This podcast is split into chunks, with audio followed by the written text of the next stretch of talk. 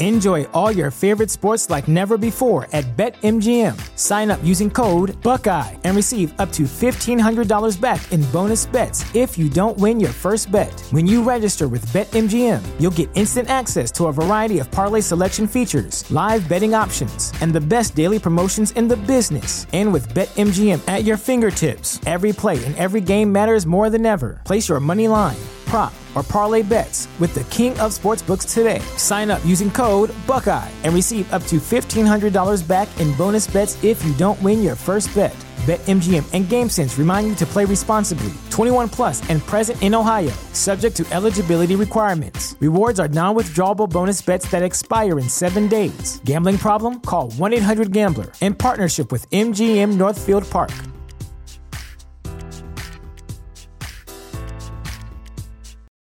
For the ones who work hard to ensure their crew can always go the extra mile, and the ones who get in early so everyone can go home on time, there's Grainger, offering professional-grade supplies backed by product experts so you can quickly and easily find what you need.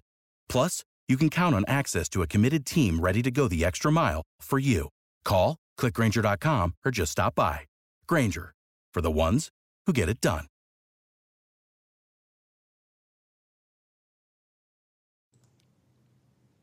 Oh, Phoenix! Hey, yo. Why should you visit TheChairShot.com? TheChairShot.com is your home for hard-hitting reviews, news, opinion, and analysis with attitude. Why? Because you're smarter than the average fan. TheChairShot.com. Always use your head. I'd actually like to take this opportunity to wish Greg DeMarco Show best in all his future endeavors.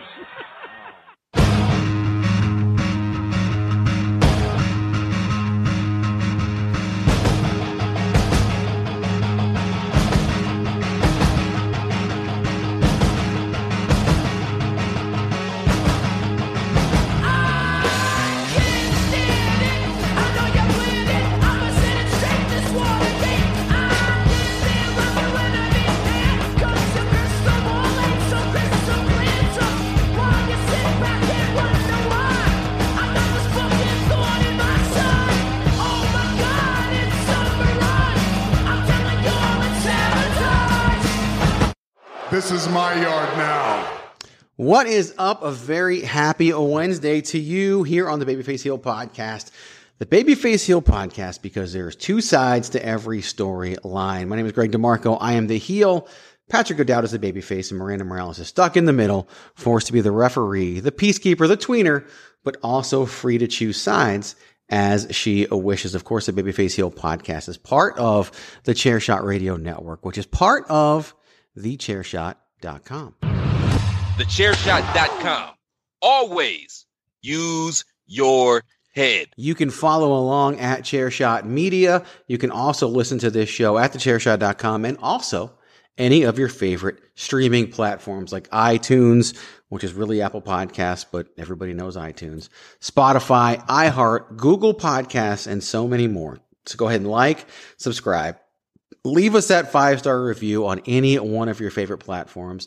Be a friend and tell a friend. Let them know about this great podcast out there, this great radio network out there that they should be listening to that brings them sports, entertainment, and sports entertainment all in one place here at the Chairshot Radio Network. You can follow me on social media at Chairshot Greg. Patrick O'Dowd is the Wrestling Realist. You can follow him at Wrestling Realist, and that's WrestleRealist. There's no I in wrestling, but there is one in realist, and there is one in Patrick for the Wrestling Realist, Patrick O'Dowd. It seems so weird to bring you in when we just recorded a podcast right before this one. I know. It's crazy. I'm happy to be back though. And we recorded Chairshot Radio. We did not record the Triple H podcast. So that is well, you know, it's still on the table. Considering we announced it in March of 2020, yeah, it's still on the table, and we're now in July of 2021. I mean, it's there. Yes. Speaking of podcasts that never happen, Miranda and I are also not covering episodes of Lucha Underground, but you can follow her on Facebook and Instagram, but not the Twitter, because she is the Twitterless heroine. She is at the hashtag Miranda, Miranda spelled out. She's the queen of soft style, Miranda Morales. Mm-hmm. These are floating concepts. You know, when you're in the world of podcasting, as we all are, you know, you just know that sometimes concepts get shifted around, timelines. You know, it's just part of the business. I mean, there are people out there that struggle, because I get texts from them and when they're writing and podcasting or whatever, that can't come up with an idea to save their lives at some points. So to have too many ideas is okay. But it comes that with also is me when I have no ideas, right. But yet so many ideas. It's a conundrum wrapped in a mystery, in an enigma. It is. And so when, you know, so I'll take this problem over the other problem any day of the week. And yeah, other than, so we don't have any chair shot business talk about, any announcements to make. We always talk about this on the hashtag Miranda show, but I want to share it here just because, in case anybody's listening and wants to catch up. If you are planning, so we're talking about IZW Grand Prix, which takes place on Saturday, August 28th. I'll be there. Miranda will be there. Patrick won't be there, but at least unless he changes his mind. And it's a really bad time of year. Can we have a cardboard cutout of Pat there? I mean, if he sends us one, maybe. I ain't paying for it. Get on it, Pat. I got banners I got to get people, so yeah, I'm not. I'll get right on that. Okay, just maybe a face, like a head. Ooh, that'd be cool. We could screenshot my face and just. Yeah, well, you're working on the banners, Greg. Get one of just Pat's face. This is a big thing he wanted to do during the Chairshot Radio, was screenshot your face. Oh, the elaborate prank. Yes, the elaborate prank. See, I told him about your internet being fixed and how you now don't have the internet problems that you've had before, Miranda. And he said it would be a great prank if you somehow were to mimic freezing and take a screenshot of yourself and then share and, you know, present in the presentation and then put it up there. And it was like, A, that sounds like a whole lot of work. And B, I'll just say something that you vehemently disagree with and you'll just stare at me and it'll have the same effect. And this is the life I live anyway. So this is Patrick O'Dowd's fascination today with screenshots. So that's how we got here. Yeah, that's how we got here. For those of you keeping score, I'm a firm believer in harder, not smarter. Yes, obviously. Yes. I mean, I appreciate the spirit of the prank. I think that would be great. But there's a few holes as far as, yeah, you would know I'm sharing my screen. Yeah. So I feel like. I probably have to give you permission to share your screen, first of all. Like, you probably can't just share your screen. Yeah. As a middle-aged white dude who doesn't really care about technology, I don't understand complicated things like knowing that my screen has been shared. Your flashing lights and moving pictures confuse me. Yes, they do. I'm just a simple caveman. You are, who can record and host his own podcast now. So, I mean, It took me like 6 months to learn how to do it. It maybe did, yeah. It might have. And I still don't do all of it. It's okay. I guess so. Thanks, Dave. It's quite all right. It's fine. It works. So I don't know how we got where we are now, but this is where we are. We were talking about IZW Grand Prix. That's right. Yes. Thank you for reminding me, because I would have not brought it back up. I try to help as much as possible, right? Couches sold out. Front row VIP sells out. I opened up more front row VIP tickets, did around a holiday, which is a challenge sometime, right? And then poof, yesterday, every single one of them sold, all in a day. Not all the same person either. Just multiple purchases happened, and next thing you know, they're all gone again. So we're back down to general admission. Follow at IZW Wrestling AZ. Pick up your tickets. And yeah, Saturday, August 28th, we're going to have the tag team tournament. Very excited about that, as well as some great other matchups to go along with it. So be there, or you'll miss out at Sun Studios of Arizona on Saturday, August 28th. We'd love to see you there. Have a lot of fun and be a part of that. So again, we're down to general admission tickets. More announcements are to come. And I'm not even going to tease the other stuff because it's not official yet, but yeah, more announcements are to come. So that is that. Before we get into our topics though, we got to go to a commercial break. And before we go to a commercial break, Miranda, I'm guessing There's something you gotta do. Yeah, it's pretty much my job, Greg. I don't know if you like been here before or done this, but it's my first day here. First day, yeah. No worries. I'm just filling in for the other host. Well, we'll get that onboarding process smoothed out. Well, if you see in your notes, paragraph 2, section A, you'll get some instructions there to wind it up. It's time! Yes, it is indeed time for you, yes you, to go to ProWrestlingTees.com/TheChairShot to pick up your very own Chairshot t-shirt today. If you go to ProWrestlingTees.com/TheChairShot, you're going to find over 25 different t-shirt designs in support of TheChairShot.com. That includes multiple Always Use Your Head t-shirts, the OG Chairshot logo, the official, unofficial t-shirt of Patrick O'Dowd, #Save, Tag Team Wrestling, the Queen of Soft Style shirt, and Everybody Hates Greg. So pick up your t-shirt today. They start at $19.99, but if you want to spend a few extra dollars, you can upgrade and get your t-shirt in soft style. You can also customize the color and so much more. So go to ProWrestlingTees.com/TheChairShot to pick up your t-shirt today. That is ProWrestlingTees.com/TheChairShot. Enjoy all your favorite sports like never before at BetMGM. Sign up using code Buckeye and receive up to $1,500 back in bonus bets if you don't win your first bet. When you register with BetMGM, you'll get instant access to a variety of parlay selection features, live betting options, and the best daily promotions in the business. And with BetMGM at your fingertips, every play and every game matters more than ever. Place your money line, prop, or parlay bets with the king of sportsbooks today. Sign up using code Buckeye and receive up to $1,500 back in bonus bets if you don't win your first bet. BetMGM and GameSense remind you to play responsibly, 21 plus and present in Ohio, subject to eligibility requirements. Rewards are non-withdrawable bonus bets that expire in 7 days. Gambling problem? Call 1-800-GAMBLER in partnership with MGM Northfield Park.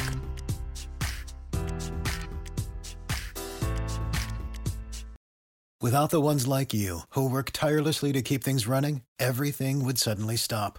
Hospitals, factories, schools, and power plants, they all depend on you. No matter the weather, emergency, or time of day, you're the ones who get it done. At Grainger, we're here for you, with professional-grade industrial supplies. Count on real-time product availability and fast delivery. Call, clickgrainger.com, or just stop by. Grainger, for the ones who get it done. Promotional consideration paid for by the following. Hey folks, PC Tony here. Thanks to our new partnership with Angry Lemonade, you can save 10% on physical products and digital commissions using the promo code ChairShot. Head to angrylemonade.net to check out their amazing catalog of products and services. Use the promo code ChairShot to save 10%. That's angrylemonade.net. All right, so this weekend, it's a pay-per-view. It's WWE Money in the Bank. And it is the first pay-per-view outside of WrestleMania that takes place back in front of real live fans, taking the typical show on the road this coming weekend with the live SmackDown, live Money in the Bank pay-per-view, a super show on Saturday, Raw on Monday. It's all happening this coming weekend. So excited for that part, but that means we got some matches to talk about, some matches to pick, and we're going to do that here today on the program. And we're going old school, where we talk about who should win, who will win for all of our matches. And we'll kind of pick things out for WWE Money in the Bank. Before we do that, however, one of the matches not on the card is Bianca Belair defending her SmackDown Women's Championship against Bayley in an I Quit match. And that's because, well, Bayley reportedly has a torn ACL, MCL, depending on what you read, that took place during workouts at the Performance Center, which were done to get people back in shape to return to the road, which of course is taking place this week. And there's a lot of different opinions on this fact. The fact that this led to what you could call a catastrophic injury for Bayley. She's going to be out at least 9 months, and could even put her appearing at WrestleMania 38 in jeopardy. So what I want to hear from you guys is thoughts on just this in general. Like, was this a bad idea? Does Bayley's injury prove that they shouldn't have done this?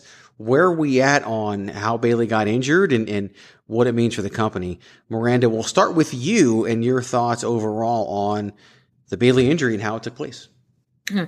I really take it as just an unfortunate accident. I think it was important for the company to start, even though, who we have on TV every week, they wrestle regularly, that they haven't had an on the road schedule in, 16 plus months.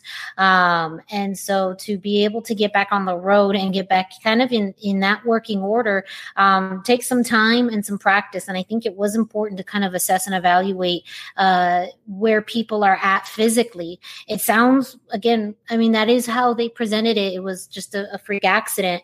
And it just happens in this business where accidents happen and things happen.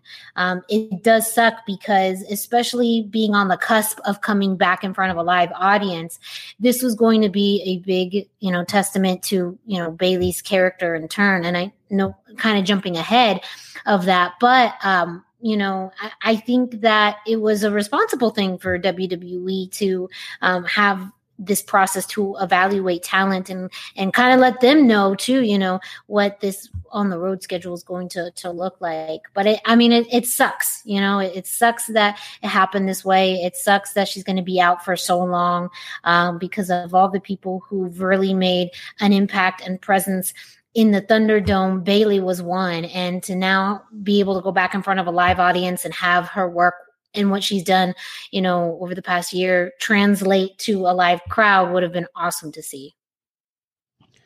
Yeah, I definitely agree with a lot of what you're saying there. Patrick O'Dowd, what do you think on the freak injury and the fact that it even happened? Yeah, I think the word that first popped into my mind was unfortunate, just the unfortunate timing of how this all happened. And I guess for me, the nature of like what caused her to get injured. Okay. Like I just didn't see anything wrong with what was happening, what the purpose of the training and all that. If she had gotten hurt at the gym, just working out, like, does that somehow vilify her working out at the gym, on the road? I don't know. So I think it's silly for anybody to get up in arms over some like question of responsibility. I do think that, the WWE is trying to, like Miranda said, get everybody ready to go and back out on the road and get back into that routine. And sometimes people get hurt, and it's a terrible injury, but it's also a recoverable injury. And so, yeah, it sucks, but I feel bad for Bayley that she was on the cusp. Like, she's really been one of the bright spots of the pandemic era and the Thunderdome, shows, whether she's wrestling or not. And the nice thing is if they really wanted to, that you could find a way to keep her momentum without having her have to work. She's that talented. Mm-hmm. Oh, yeah. I remember years ago when Randy Orton got injured and he was doing his Randy News Network updates on his recovery, and it was cheesy and over the top and campy, but Bayley could do her own rendition of that, which would be more mean-spirited, as she already did when she talked about it on SmackDown on Friday, which is great because it's so easy to bring Bayley back in 9 to 10 months or whatever, and have her get a hero's welcome and be this big, babyface hero on the show. And obviously Bayley ain't having none of that. Like, she's doesn't intend to come back in that manner whatsoever. So kudos to her for doing what she did. 'Cause if you want to bring sympathy for a beloved performer, not necessarily a beloved character, but a beloved performer, right, you could very easily do that at this point with Bayley. On the topic of the workouts, so this could happen. I mean, anybody can get injured at any time, right? That's just part of wrestling. Injuries are part of wrestling. It's the nature of the beast of what we're doing. I don't have a problem with the mandatory workouts returning to the road. In a lot of cases, people were working once a week, once every 2 weeks. People had weeks off at a time because of contact tracing with COVID and all this. Like, that consistency has not been there. And there's a big difference in being ready to work a match every week versus being ready to be on the road. Now, you're not on the road as much, right? The schedule has changed now. You've got super shows, which are a combination of Raw and SmackDown talent, but they're not all the Raw and SmackDown talent. So you might work one weekend and not the other. You're still going to have a lot less time and travel, but it's going to be a shock to the system of anybody who hasn't been traveling now. Someone like Bayley has moved back to California, doesn't even live in Orlando anymore. So she's been traveling once a week, once every 2 weeks, depending on the taping schedule. Don't ask me how I know that, but I know that she moved back to California. And so that she's been traveling, you've been having to do that. Whereas some people live in Orlando and they were already working out at the Performance Center. So it's easy for them to do. But look at the NFL. Even though the schedule has changed so much, there's still OTAs. There's still training camp. You don't just show up and hit the field and start playing an NFL football game. You have to train and get ready and get your body ready. So to me, it makes perfect sense. And WWE likes to pretend they're the NFL anyway with the way they do their draft, but it makes perfect sense to do what they're doing and to make it happen. So I have no problem with what happened. I have no problem with how it happened. It sucks for Bayley, but here's the other part of it. Remember WrestleMania 36 or 37? No Charlotte Flair. Charlotte was healthy. Charlotte was capable. Charlotte was available. Did not wrestle at WrestleMania 37. Did wrestle the night, or did come back the next day. We're going to go back on the road, and all these people are going to be lauded, and they're all going to get amazing reactions. They're all going to put in amazing performances. But you need somebody else to pop back up in 9 to 10 months because you got to freshen. That's going to be Bayley, right? Where everybody's waiting for the other shoe to drop and for Becky Lynch to come back. And WWE today posted an old video of Brock Lesnar being the next big thing. A few days before Money in the Bank, think that's an accident? Probably not. So there's always comebacks, and those comebacks are always exciting. And however Bayley returns will be the jolt that a product needs at the time it takes place. So from that standpoint, Bayley's going to be okay. She's made at this point. Like what she did after the heel turn throughout the pandemic, and she didn't turn heel during the pandemic. I mean, we saw her before the pandemic live at SmackDown in Phoenix. And she had already been champion for several months and had already been a heel. So she's been this version of Bayley for quite a while now, and it sticks and it works. And I think it'll continue to work long term for the Bayley character and where she is and what she's doing. But yeah, it sucks. It sucks for her and it sucks for where she is, but she knew what she got into, and obviously she's going to handle it well. Does she disappear completely, or do we continue to get updates? Miranda, what do you think? That's a good question, because there's kind of value in both. There's value in continuing to see her at some capacity. I mean, you mentioned, the Randy News network kind of segments, and something like that could be great for her to kind of keep working and capitalizing on her ever improving promo skills. But I also think there could, and you never know, maybe she pops up. I think someone had a funny comment on social media about, having her join the SmackDown commentary team, and having her and Pat McAfee on the same commentary team would be hilarious. But also, again, how can we miss you if you don't leave? I don't think anybody is asking her to leave, but I know wrestling fans can be very fickle with their fandom. And at whatever moment they feel like they're getting too much of somebody, they start to turn.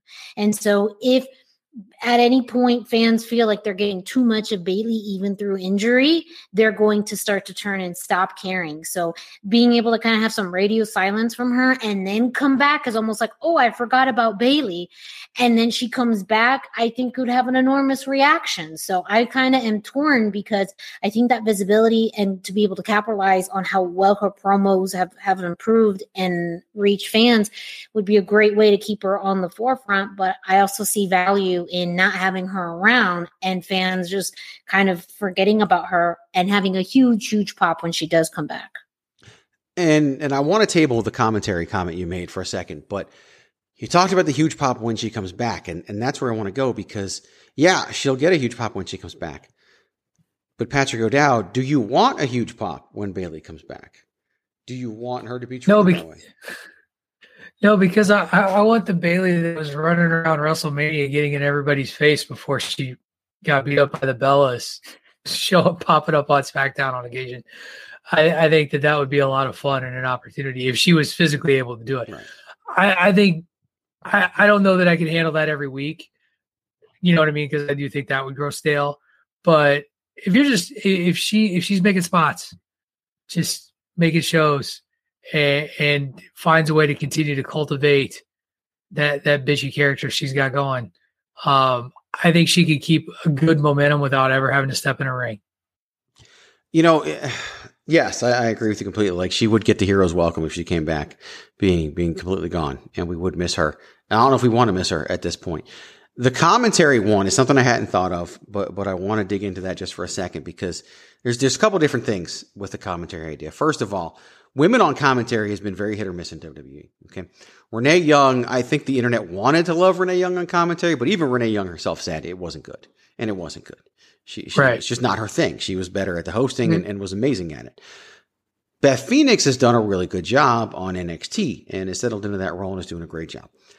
I think Bayley would sway the numbers to the positive if she were on commentary on SmackDown, because I think she would do a great job, and I think she'd be in character, but I also think she would serve as a good analyst when needed and be able to provide that. Because one thing Pat McAfee can't do as a color commentary is the analyst part, because he's not a longtime professional wrestler. He's wrestled 3 matches now. You know, and 2 of them, he had the benefit of being in the ring with the greatest performer on God's green earth today. That, of course, being Adam Cole. So it's yes. I mean, come on. Like everybody knows this. There's just no one better.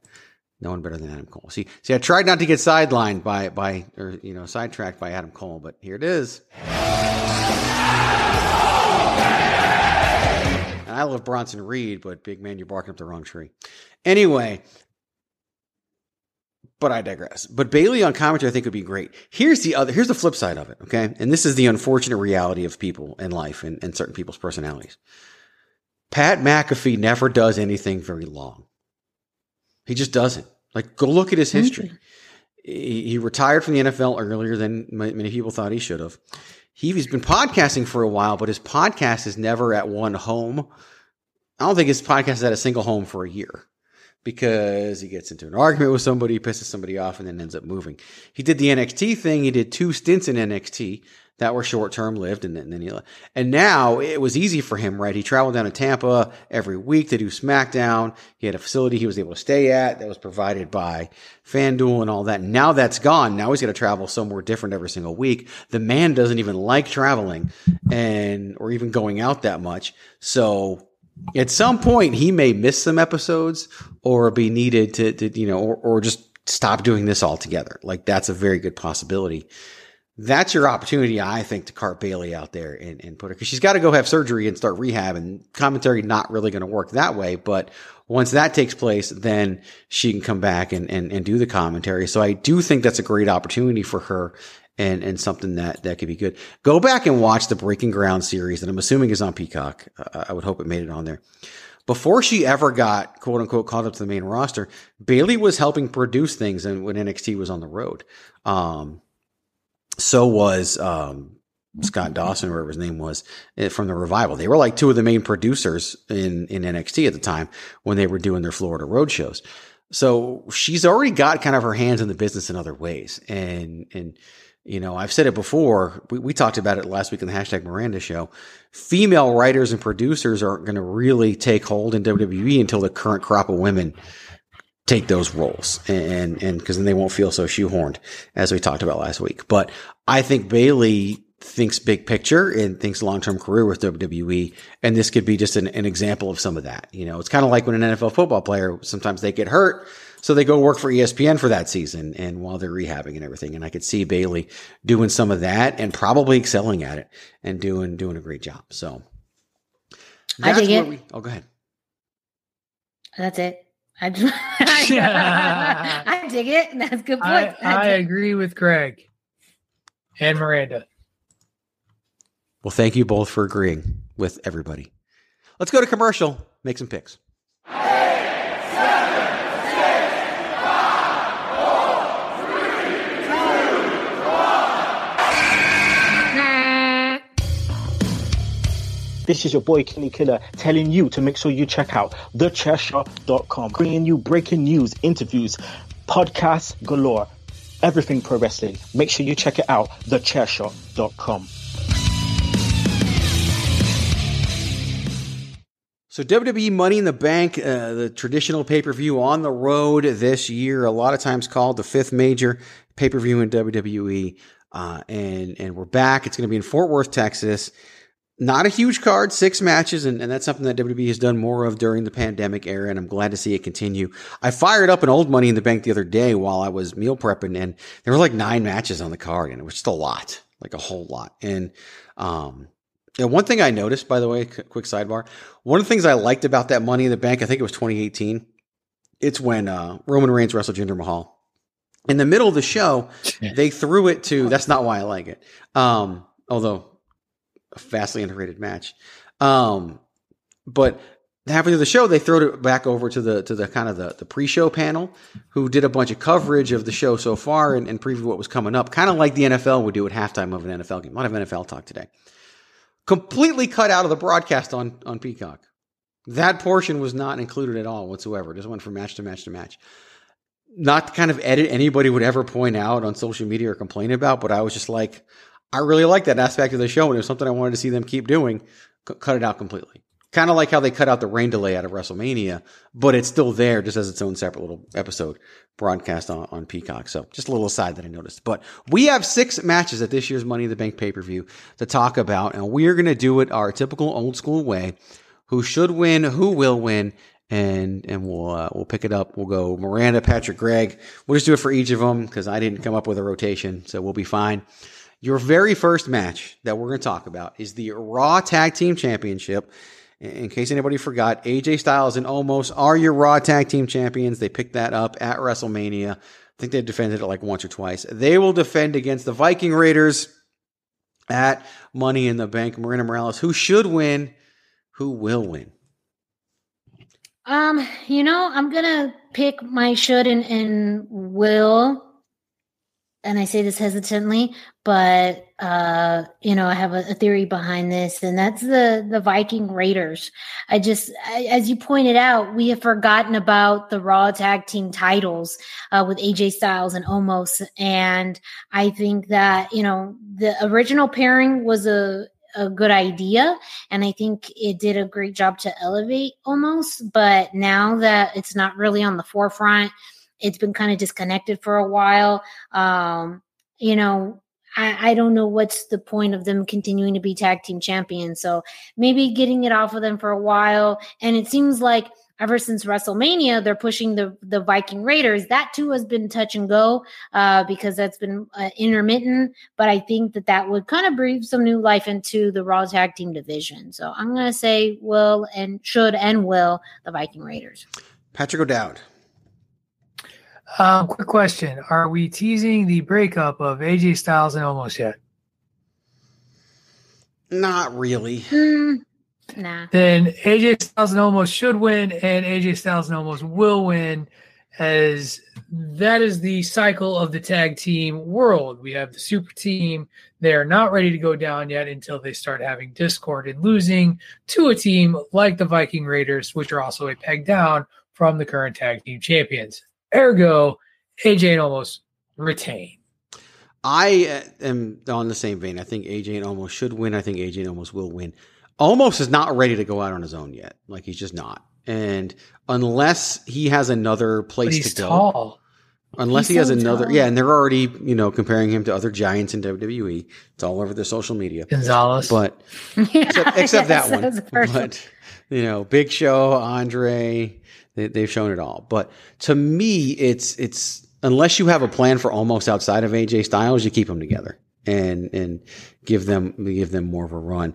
They don't have a ton of tag teams on Raw right now anyway. So because Miz and Morrison isn't a thing right now because of the injury and the Hurt Business, maybe they'll bring it back together. Who knows? But they may hold that thing till after the draft and let things shore up a little bit in the tag team division, and then you can take it from there. So for me, I think that AJ Styles and Omos should win and will win, unless they have a different plan for Omos, and hopefully that involves somebody else because Omos is not ready to do it on his own. The Raw Women's Championship will be defended. Rhea Ripley, the Raw Women's Champion since WrestleMania, will finally go one-on-one with Charlotte Flair. She will defend against Charlotte Flair. They went one-on-one at Hell in a Cell. Rhea Ripley lost by disqualification, but kept her championship, where Charlotte said, you're learning, and what I thought was a great bit of storytelling. So here we are, Rhea Ripley, Charlotte Flair. Who will win? Who should win? Or actually, who should win? Who will win? Miranda Morales. Mm-hmm. I think really who should win is Rhea Ripley. I feel like they've done a lot of work in establishing her as, you know, this new school, this new breed within the Raw Women's division. And it's been kind of refreshing to see Charlotte in the chase instead of as champion. And I think there's still more to this story. I think it was stagnant for a while because of the silliness of, you know, these matches and the DQs and even, you know, the crutch situation a few weeks ago. But I feel like they finally turned a corner this week. And now this kind of storytelling of Rhea being able to be as smart outside of the ring as Charlotte or catching up has more story to it. So I'm going to say also who probably will win is Rhea Ripley. All right. 2 picks for Rhea. Patrick O'Dowd. 2 picks for Rhea. You picked Rhea? Well, she had both her picks for Rhea. Oh, both. Yeah. Oh, okay. I see what you did. Yeah. I got you. Here's the thing. I really wish that we could watch this feud in front of a live audience building up to this, because I think that would actually inform my feelings regarding Rhea Ripley as champion, and this story in particular, because I do think this is one of those moments where the audience matters in terms of just how over is this new blood, fresh champion, and would the WWE see it the same way, if that makes sense. I like the story. I agree that I feel like Rhea probably should win, but it's Charlotte, and it's really hard for me to go against LOL Charlotte wins, especially as we're playing the I'm the smarter veteran, I'm the crafty one. Though this may not be the end of their encounters, but I'm gonna say Charlotte's gonna win, even though I feel like Rhea should hold it a little bit longer. The scary part of this situation is Rhea Ripley comes to Raw, immediately becomes Raw Women's Champion, and here we are. We know the cycle in WWE. What happens to Rhea when she loses the belt, and if she loses the rematch to Charlotte, like, then we're going to have the complaining again, because Rhea's not going to be at the forefront because it's just not as many spots. There's an uprising in the women's division that I'm going to talk about later, and it's on Raw right now. And I think that there's money in a potential feud down the road. You don't need to win Money in the Bank to have this feud. And I also think as we hit the road again, WWE is going to put kind of their eggs in the basket that they know can deliver, and that's Charlotte Flair. So I do think Rhea Ripley should win this match, but I got to stick with LOL Charlotte wins, like Patrick O'Dowd said, and go with Charlotte Flair to win. I don't think it's the end of the story, but I do think Charlotte Flair wins again. Plus, remember, we're rushing Charlotte Flair to 16 world title reigns as quickly as we can. So This is an opportunity to do that. And I think people expected Charlotte to win at, you know, 2 prior pay-per-views. So here we are. And I think this is the one where Charlotte Flair picks up the victory and is your new Raw Women's Champion. LOL Charlotte. Greg, do you think fans would make a difference? Yes. Like, do you think if there was something to respond to? Because that's why I'm so uncertain on this. So there's certain acts, I think it hurts Rhea because they haven't had an opportunity to respond to her. Well, I think it might help Rhea. I agree. That's what I'm saying. Yeah. This is where the WWE universe is so split between NXT and Raw and SmackDown. Rhea is not. She got over with the WrestleMania crowd, but that's a WrestleMania crowd. That's different, right? That's an anomaly. I think Fort Worth, Texas, might boo the shit out of Rhea Ripley and be solidly behind Charlotte Flair. Well, and that's kind of my guess in that maybe the change doesn't happen now, but maybe if they push this another pay-per-view, maybe SummerSlam is where they get that big response. So I don't think it's not happening at all, but I think they maybe talk about putting their eggs in one basket, maybe waiting for more of that bigger pop in Las Vegas. Maybe, but I think if you want that bigger pop, do you want Rhea to be on the chase and see how she does as a chaser in front of fans? I don't know. It could go either way, but I'm thinking that Charlotte, I think, you know, when all else fails, LOL, Charlotte wins. True. So next up, we have the third. There's 6 matches on this card. 2 are co-branded. 3 are from Raw. 1 is from SmackDown. The WWE Championship will be defended when Bobby Lashley, the almighty WWE Champion, steps in the ring with Kofi Kingston to defend his WWE Championship. Miranda Morales, to start with you. Who should win and who will win when Bobby Lashley defends against Kofi Kingston? I know I'm becoming a habit of this, but this one truly makes sense as far as who should win. Bobby Lashley. I mean, he's on a roll. He is the dominant champion. And even though this has been a fairly interesting story to tell, there's always money in Kofi in the chase. And it's still unrealistic. I think it's smart the way that they've told the story and utilized someone like Kofi, who has, years of experience, tons of titles under his belt. But, he's really unstoppable, Bobby Lashley. I feel like he doesn't necessarily get some of the same credit as Roman Reigns is getting in his title reign. And I don't know if it's just because of the presentation's a little different. Maybe the expectation is different, but I don't really see Bobby Lashley losing this title anytime soon. So as far as my will win as well is Bob. I'm sorry. Yes, Bob. Bob, of course. Bob. Patrick O'Dowd, Bob and Kofi. I'm going to call us back to Greg DeMarco shows past. Bobby Lashley is a man. Kofi's a dude. And I like Kofi a lot. Yeah. I don't think Kofi should win. I think this is a very reasonable feud for Bobby to have have a little bit of a threat of a loss. And I like, the change in attitude that's coming about for Bobby, kind of a return to earth. Or sorry, Bob. But Bob should win this match. Bob will win this match. And it's because Bob's a man. And Kofi's just a dude. I think that the way they ended Raw, the promo they ended Raw, which is great. It was the best promo I've ever seen Bobby Lashley deliver ever, where he basically called MVP out and destroyed the set of the MVP lounge or the VIP lounge and basically told him it's time to get rid of all this crap and get back to business. MVP was scared, right? You could see that. And MVP ain't stupid. This whole run in WWE with MVP since the pandemic, never has he been stupid. He is going to figure it out with Bobby Lashley. And whether that means bringing Cedric Alexander and Shelton Benjamin back in the fold and bringing the Hurt Business back or bringing somebody new into the Hurt Business, I don't know.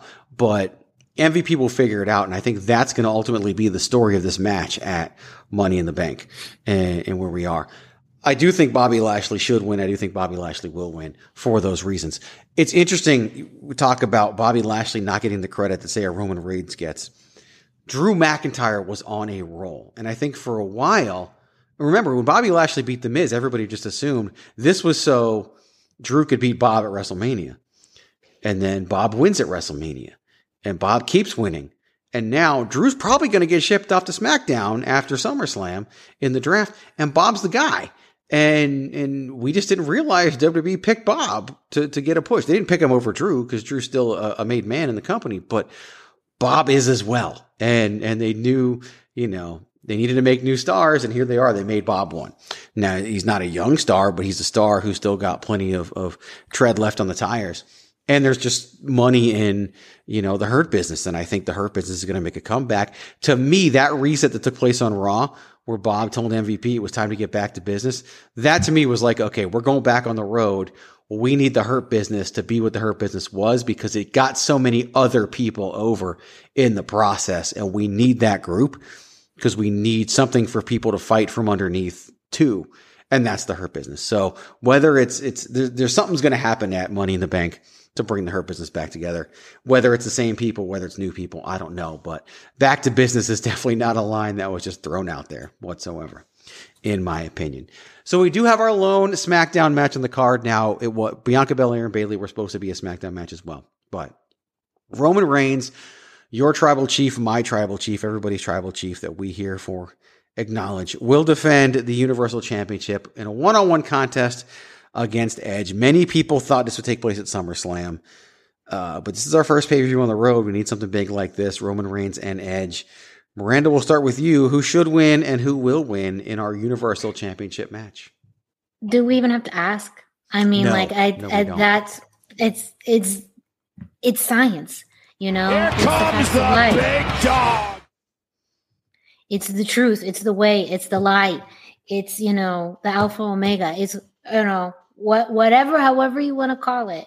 We just talked about, you know, the reign of Bob Lashley and how much it's shaped Monday Night Raw. It's just Roman Reigns has amplified that. And I do like this continuance of a feud with Edge. I kind of like how it's been a stopgap. And I know some of that was just due to Edge and, you know, his health and everything like that. But, I mean, it's been a beautiful reign, like, pun intended, I guess. Like, it's done such an amazing job. And I feel like even though Edge has come back with this huge amount of aggression and taking that out on the Usos and trying to take it out on Roman, you know, this is just another peg within the reign of Roman, and to really one-on-one beat Edge is just going to continue to solidify his reign. And so I just don't see any other outcome. I think it would be great if Edge won. I wouldn't be mad at it, but I just don't see that happening. Roman is such a powerhouse, and everything he does, even just how they didn't and did address the current situation with Jimmy, like, was way better than I thought, you know, by saying everything and nothing, and just the subtlety in everything has been just magic. So, you know, nobody loses here. It's going to be a great match. And if for some reason Edge would win, it would be amazing, but who will win, who should win, who, you know, again, the fact is, Roman Reigns is still going to be your Universal Champion. Patrick? Not too much to add there. Just, yeah, I agree. Roman Reigns, I feel like we're just all chalk today on the Babyface Heel podcast. I feel like Roman Reigns should win. I feel like he will win. I feel like both champions right now are very much those – we're building those dominant forces where it's got to be a huge deal for someone out of nowhere to win, to unseat them. You know, you talked about the getting back to business thing. Roman Reigns has really built and cultivated this character. Whoever beats him, it needs to be a huge deal and a celebration. It does not need to be Hall of Fame, multi-time world heavyweight champion Edge. I think Edge, like Miranda, you described, is a good rival to face him and go down to him, and continue to build the Roman Reigns momentum until we get whoever is going to be the one to unseat him. Maybe it's Drew McIntyre. Maybe it's someone else. Who knows? But I don't think it's the time, brother. I don't even think they know. I don't think they've made that decision yet. No, I don't think they're either. Yeah. Keep the train going. Everybody talks about how Roman Reigns should enter WrestleMania 38, right? Yeah. WrestleMania 38 as your Universal Champion. I think you should enter WrestleMania 39 as your Universal Champion. Like, I don't think you should lose for a long ass time. Like, that's the closest you could get to a Bruno Sammartino like run in the modern day WWE.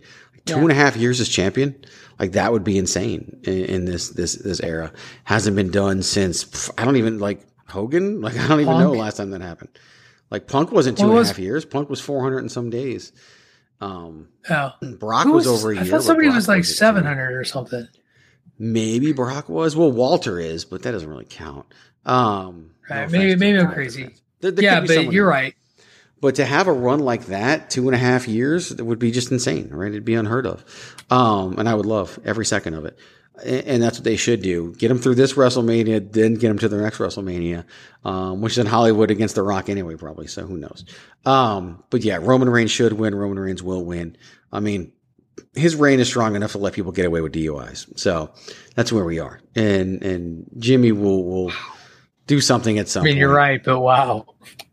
But it's true. It's, you know, but I did see the comparison, the same, and I think it was WWE or someone had the side-by-side comparison of his hug with Jimmy and Jay with Brett's. And I was like, damn. Yeah. That's such a, damn. They did it. They did it. It's well done. Bunch of assholes. It's How so could well you? Done. It's How so could good. You be this? Damn it. They could. I didn't want to, but I do. Yeah. It's fantastic. It's so good what they're doing. So that brings us to the two Money in the Bank ladder matches. The women's Money in the Bank ladder match features Asuka versus Naomi versus Alexa Bliss versus Nikki Ash, her new name, Nikki, almost a superhero, versus Liv Morgan versus Zelina Vega versus Natalya versus one competitor from SmackDown, still to be determined. This is when Patrick O'Dowd made the comment that this show's going chalk. Well, Royal Rumble and Money in the Bank can kind of go chalk because it's the Rumbles and the Money in the Bank ladder matches that matter the most. This is where I think your surprises can come. Miranda Morales, women's Money in the Bank ladder match, who should win and who will win. Oh gosh. Yeah. This one's a lot harder because I mean, you think about even last year and kind of had polar opposites of someone on the women's side that you kind of had a feeling would win and could, you know, should win in Asuka. And, you know, the result of that with her ending up winning the women's championship compared to the men's side, someone completely out of left field and be more experimental and that experiment not necessarily working out as well as it could have, or however. I guess so it probably worked out as good as it could have, to be honest with you. Yeah, yes, yeah. So as far as who will win, I'm going to flip this around. You know, I have a feeling because of how much this person has been pushed and been on the forefront of, you know, the women's division on both sides. And I think you talked about this too a few weeks ago, Greg, when you look at the visuals of the logos from Monday Night Raw and Friday Night SmackDown, you know, one of the prominent faces on the Monday Night Raw logo is Alexa Bliss, and she's, you know, gone full steam ahead. So it's hard for me not to think the company's going to go in that direction with her. And because her character is erratic and strange and could, you know, come out of nowhere, it does lend itself to some interesting storytelling with Money in the Bank.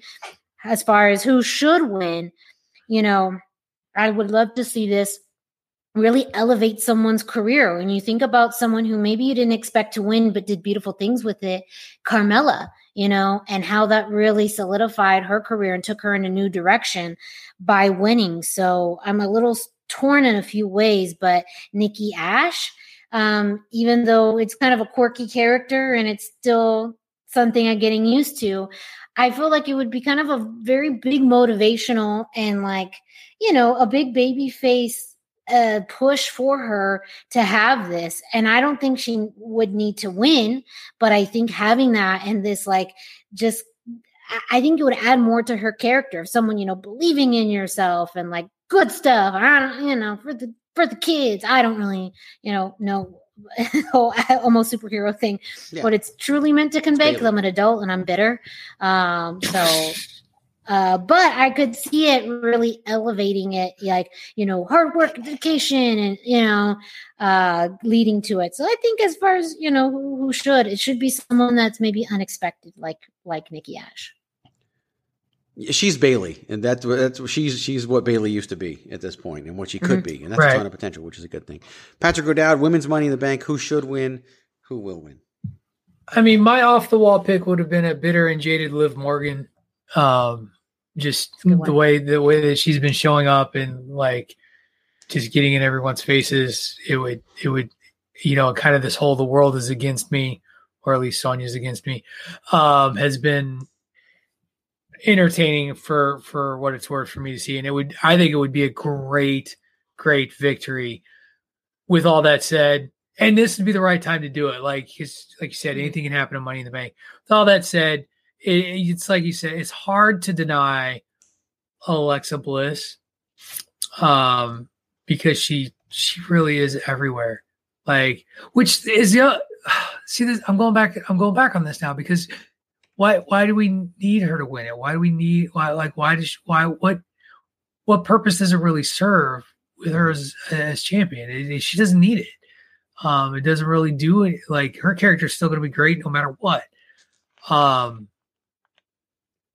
you know what? Fuck it. I'm going to say Liv Morgan just because, even though Alexa Bliss should win. And I don't care if I'm wrong.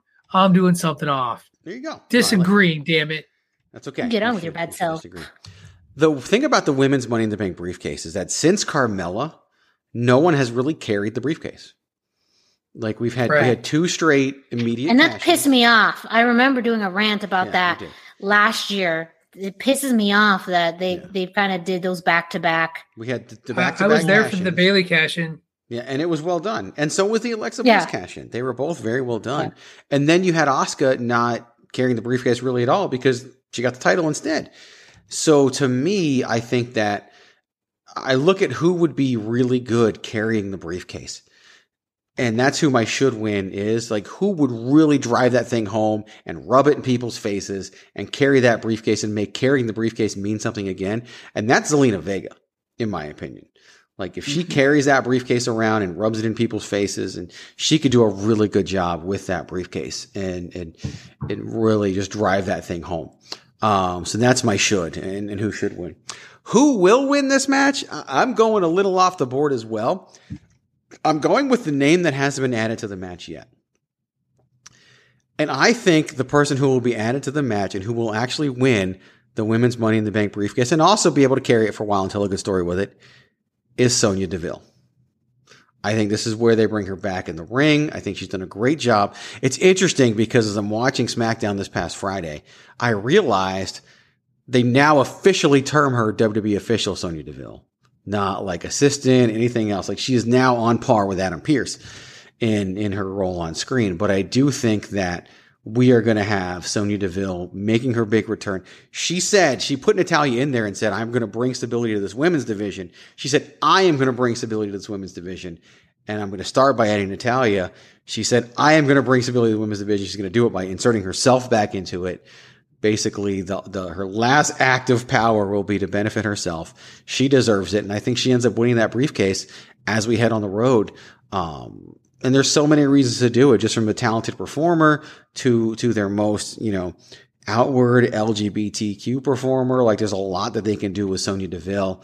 And I think that it's also a great idea and something that I would love to see happen. And she'd be very entertaining with the briefcase as well. So Sonya Deville is my who will win. Zelina Vega is my who should win, which brings us to the final match on the card, the men's Money in the Bank ladder match. Ricochet, Johnny Nitro Morrison Mundo, Matt Riddle, Drew McIntyre, Big E, Kevin Owens, Shinsuke, King Nakamura, and Seth Rollins are your 8 competitors in the men's Money in the Bank ladder match. Miranda Morales, who should win and who will win? Yes. My should win is someone who I think has lost a little bit of momentum, but I think with this win could kind of get back up the rankings, or there's no rankings, but the scale, the mountain, whatever it is. And that's Big E. I feel like he had some good momentum for months and kind of lost that for a while. And it's been talked about. It's been the thing that has been talked about for quite some time. And now that he's still truly, on his own, I think it could be exactly that too. It could elevate him. He can do some fun things with the briefcase as well, both visually as you talked about. Lots of pancakes. And again, would he win? No, but I do think that being able to have that feather in his cap and be somewhat of a believable challenger, the unpredictability. I think that he is someone who would really benefit from this. He would help elevate it. He would help, just have that as an important thing in his career, but also, be able to tease that to Rome at any time, or even to Bob Lashley. And that's an interesting thing too, that maybe if he's done with Kofi, then Big E comes in too. There's story intertwined there. As far as who will win, this is going to be out of left field, but going back to what we talked about visually, and experiments that maybe didn't work last year but could work this year, I'm going to go with Riddle. I just feel like he's been really entertaining, and, you know, with his scooter, with all his craziness that happens, and it actually could lead into maybe an interesting in-between story with him and Randy that, you know, Riddle got a spot and Randy didn't, and, you know, they feud over him winning the briefcase. I don't know, but I understand last year that experiment with Otis didn't work, but I feel like they may try it again with Riddle, with, you know, just the cleverness and kind of stupidity with it. And, you know, it's not only that they've had Brock Lesnar clips throughout WWE, it's him being dumb with the briefcase. And so I feel like, you know, who's going to be dumb with the briefcase? That's Riddle. And I just feel like that they may, again, I don't think, and that's another thing too, is that, you know, all of people in this match could be, you know, believable competitors, but I don't see whoever's cashing this in actually winning the championship. Maybe Drew McIntyre if he won, but I don't believe whoever's having it is actually going to win. So, you know, why not have it as maybe someone that they could elevate it, but also use it as a prop in the way that they love? Patrick? See, I refuse to pick Matt Riddle because I hate Matt Riddle. I know you do. I'm just thinking the way the WWE thinks, which is stupid sometimes. Well, but here's the thing is the WWE, you talked about the Otis experiment. The WWE never had their heart in that. No. Like, they really didn't. They never really were behind that. They're behind Matt Riddle. Like, as much as it bothers me personally, they're clearly behind this guy and see big, big things for him. And frankly, in front of a live audience, a guy who I think is probably over without a live audience, coming into a live audience is going to be just as over. Him winning Money in the Bank would probably go over really, really, really, really well for them. And I could see that making a lot of sense. I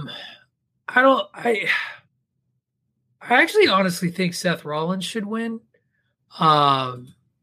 Just because I think it's time for him to get back into that fold. And, you know, not necessarily a character who needs it, but also the kind of guy, Greg, you were talking about who could carry that briefcase. He could carry that briefcase and do it very, very well with his current iteration. And, you know, being Mr. Money in the Bank makes a lot of sense. So he's who I think should win. Who will win?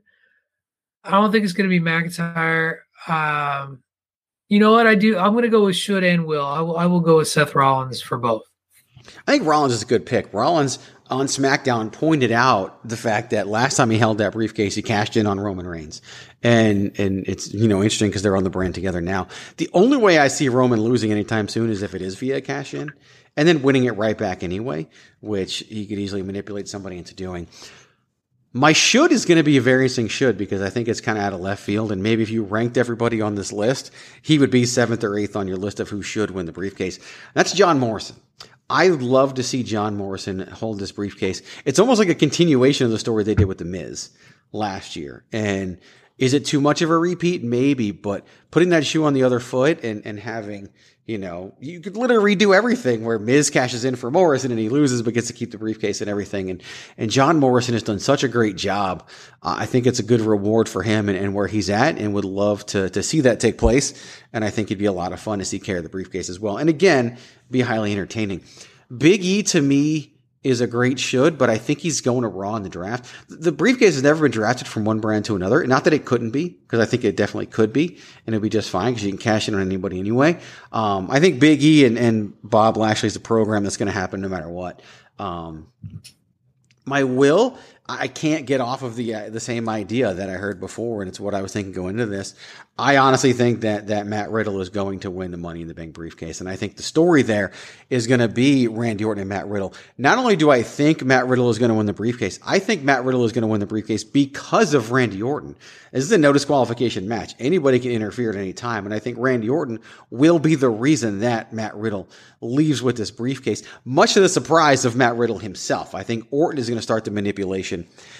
We have seen the briefcase change hands more than once. We've never seen the briefcase change hands more than once before being cashed in. And I wonder if we actually get Orton winning the briefcase from Riddle at some point and then Riddle winning it back at some point as well and treating this briefcase somewhat like a championship. At certain points, it's not the same as it used to be, but it used to be the most important title in all of WWE. It used to be the Money in the Bank briefcase. So I think that Matt Riddle is going to leave Money in the Bank as your briefcase holder as well. That will do it for our picks for WWE Money in the Bank. I hope everybody enjoys it this coming weekend. That's also going to do it for this week's edition of the Babyface Heel Podcast, as we have gone over an hour, gave you some great in-depth analysis on both Bayley and the Money in the Bank pay-per-view. Hopefully you've enjoyed that. You can find Patrick O'Dowd on the Twitter at Wrestling Realist. It's WrestleRealist. You can find Miranda Morales not on Twitter, but you can find her on Facebook and Instagram at #Miranda. You can find me at Chairshot Greg. The website is thechairshot.com. Find it at Chairshot Media. Miranda, if someone wanted to get one of those t-shirts, where are they doing it? That would be at ProWrestlingTees.com / TheChairShot. Absolutely where they should go and do that. Tell your friends about the podcast. Again, it's Wednesday. Tomorrow we've got Head Trauma Thursdays for Chairshot Radio, the #Miranda Show, Pod is War, and so much more. So go out there, give those things a listen, like, subscribe, leave the reviews, do it all for yourselves and for everybody else here at the Chairshot Radio Network. We hope you enjoy the pay-per-view this weekend, the pay-per-views this weekend, as we will be previewing Slammiversary here coming up on the #Miranda Show. Look out for the nerd review Patrick O'Dowd talked about on Chairshot Radio of Black Widow and so much more coming your way. But until you do any of that, there's really one thing you absolutely have to do, and that is the reminder to always use your head. Mandy.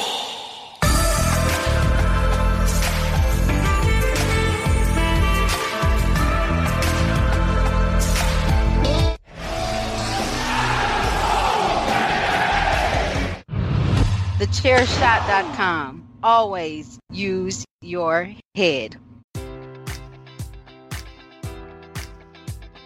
Enjoy all your favorite sports like never before at BetMGM. Sign up using code Buckeye and receive up to $1,500 back in bonus bets if you don't win your first bet. When you register with BetMGM, you'll get instant access to a variety of parlay selection features, live betting options, and the best daily promotions in the business. And with BetMGM at your fingertips, every play and every game matters more than ever. Place your money line, prop, or parlay bets with the king of sportsbooks today. Sign up using code Buckeye and receive up to $1,500 back in bonus bets if you don't win your first bet.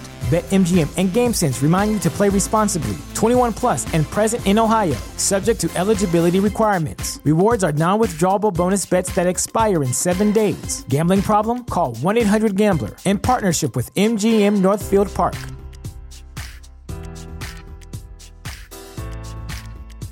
Sick of being upsold at gyms? My guy, you're currently a base member. For $90 more, I can upgrade you to our Shred membership. For $130 more, you'll be a swole member. And for just $300 more, you'll reach Sweat Platinum. At Planet Fitness, you'll get energy without the upsell. Never pushy, always free fitness training and equipment for every workout. It's fitness that fits your budget. Join Planet Fitness for just $1 down and $10 a month. Cancel anytime. Deal ends Friday, May 10th. See Home Club for details.